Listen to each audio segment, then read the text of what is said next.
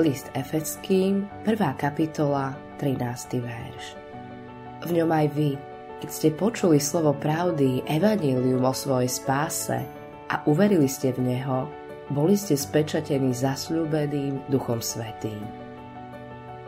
Ducha Svetého môžeme podľa Biblie urážať, klamať alebo sa mu protiviť, no Ježiš povedal, že rúhať sa Duchu Svetému je jediný hriech, ktorý nebude odpustený.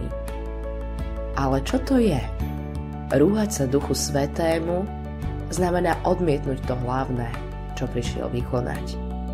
Priviesť nás k Ježišovi.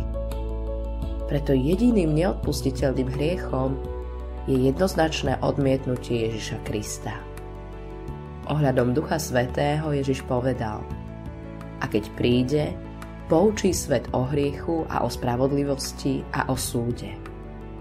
Všimni si, že Ježiš použil slovo hriech, nie hriechy. Hovoril o hriechu vo všeobecnosti. Duch Svetý nám prišiel ukázať, že sme hriešnici, ktorí potrebujú spasiteľa.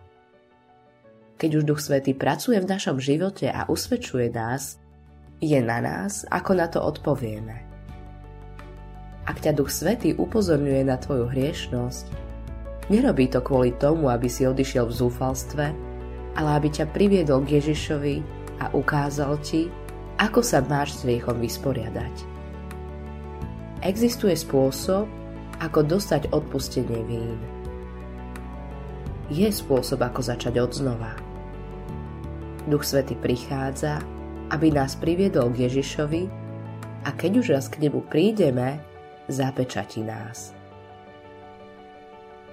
List Efeským v 1. kapitole 13.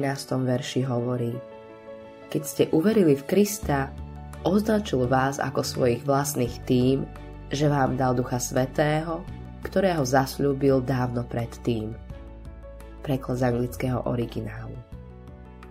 Duch Svetý je Božou zárukou, že nám dá dedičstvo, ktoré nám zasľúbil.